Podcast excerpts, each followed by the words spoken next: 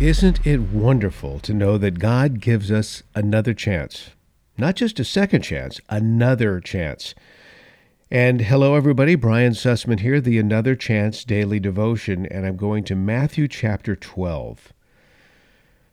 It reads like this from the New International Version. At that time, Jesus went through the grain fields on the Sabbath. His disciples were hungry and began to pick some of the heads of grain and eat them. When the Pharisees saw this, they said, Look, your disciples are doing what is unlawful on the Sabbath. Jesus answered, Haven't you read what David did when he and his companions were hungry?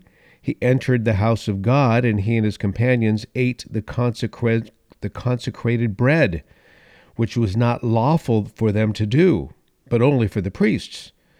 Or haven't you read in the law that on the Sabbath the priests in the temple desecrate the day and yet are innocent? I tell you that one greater than the temple is here. He was referring to himself. If you had known what these words mean, I desire mercy, not sacrifice, you would not have condemned the innocent, for the Son of Man is Lord of the Sabbath. Okay, so where are we going with this, you're asking? We'll, we'll get to that in just a moment. But notice that on the Sabbath, he was going through the grain fields with his disciple, the grain fields. They were walking on the grain, and as you walk on grain, you're trampling it down. I just want you to remember that really quick. From going on to that place, he went on to the synagogue, and a man with a shriveled hand was there. And looking for a reason to accuse Jesus, they asked him, Is it lawful to heal on the Sabbath? And he, Jesus, said to them, if any of you has a sheep and it falls into a pit on the Sabbath, will you not take hold of it and lift it out? How much more valuable is a man than a sheep? Therefore, it is lawful to do good on the Sabbath. And then he said to the man, Stretch out your hand. So he stretched it out and was completely restored, just as sound as the other. Let me make sure I turn off my phone here because I don't want you to hear that any longer and my apologies. So he stretched out his hand. It was completely restored, just as sound as the other. But the Pharisees went out and plotted how they might kill Jesus. This is really interesting. And the book of Matthew takes this to the next level, which is so wonderful. You know, I really encourage those of you who only read the New Testament to start reading the Old Testament because, of course, what is hidden in the old is revealed in the new. And some of those hidden things are absolute treasures, and they really help develop the New Testament story. For example, we just continue here. Uh, aware of this, Jesus withdrew from that place because, again, the Pharisees went out and plotted how to kill him. Aware of this, Jesus withdrew from that place. Many followed him, and he healed all their sick warning them not to tell who he was. This was to, fill, to fulfill what was spoken through the prophet Isaiah. Here is my servant, whom I have chosen, the one I love, in whom I delight. I will put my spirit on him, and he will pro- proclaim justice to the nations. He will not quarrel or cry out. No one will hear his voice in the streets. A bruised reed he will not break, and a smoldering wick he will not snuff out, till he leads justice to victory. In his name the nations will put their hope. It's interesting when we piece all of this together.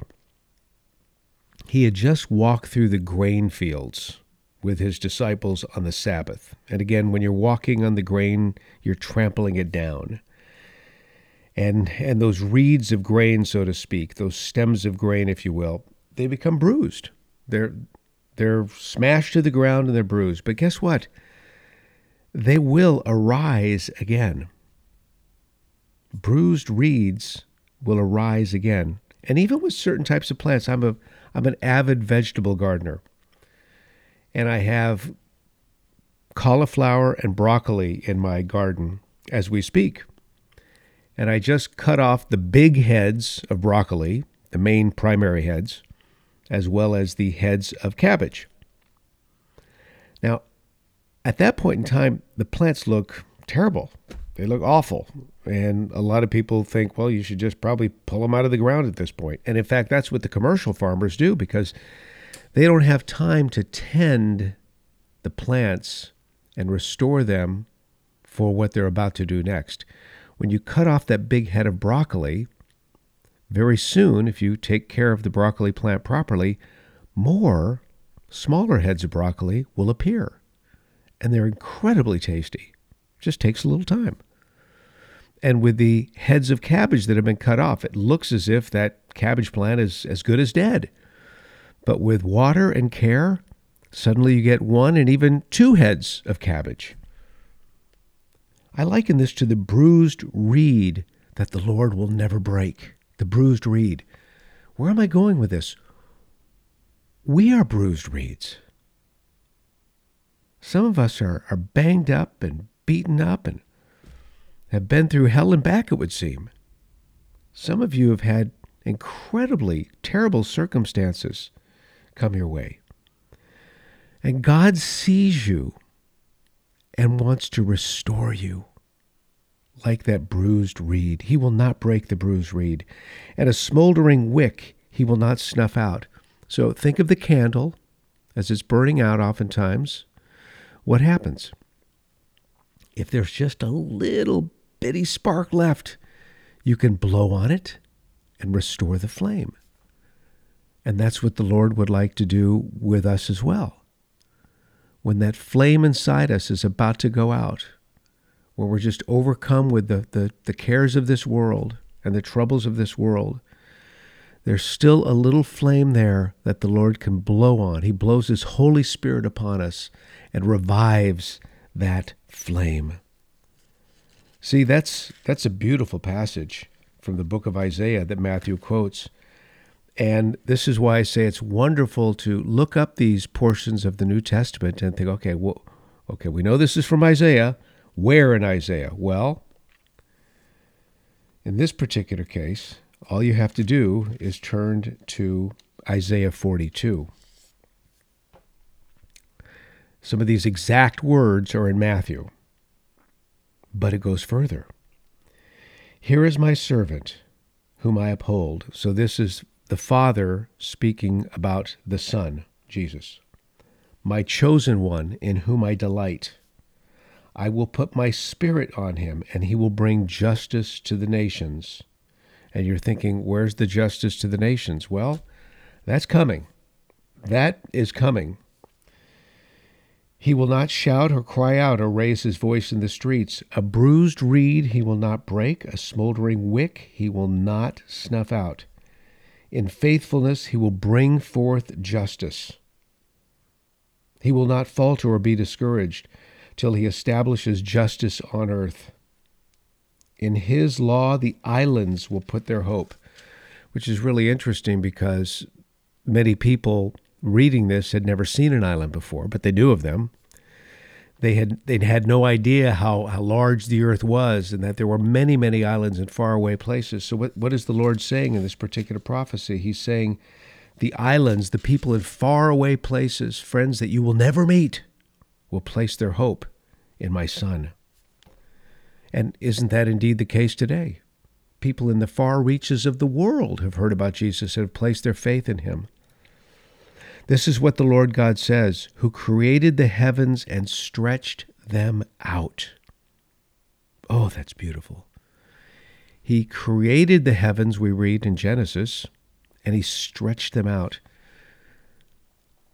The folks reading this realized that this meant they went on for eternity. They didn't have telescopes to look into deep space, but they knew from this verse that the heavens stretched out and kept going and going and going. God created an infinite space. Isn't that amazing? Outer space is infinite. It's hard to wrap your brain around that. And it goes on to say, who spread out the earth and all that comes out of it. So the earth has been spread on this terrestrial ball, and much comes out of it who gives breath to its people. We can't live without breath. And he gave us the breath of life.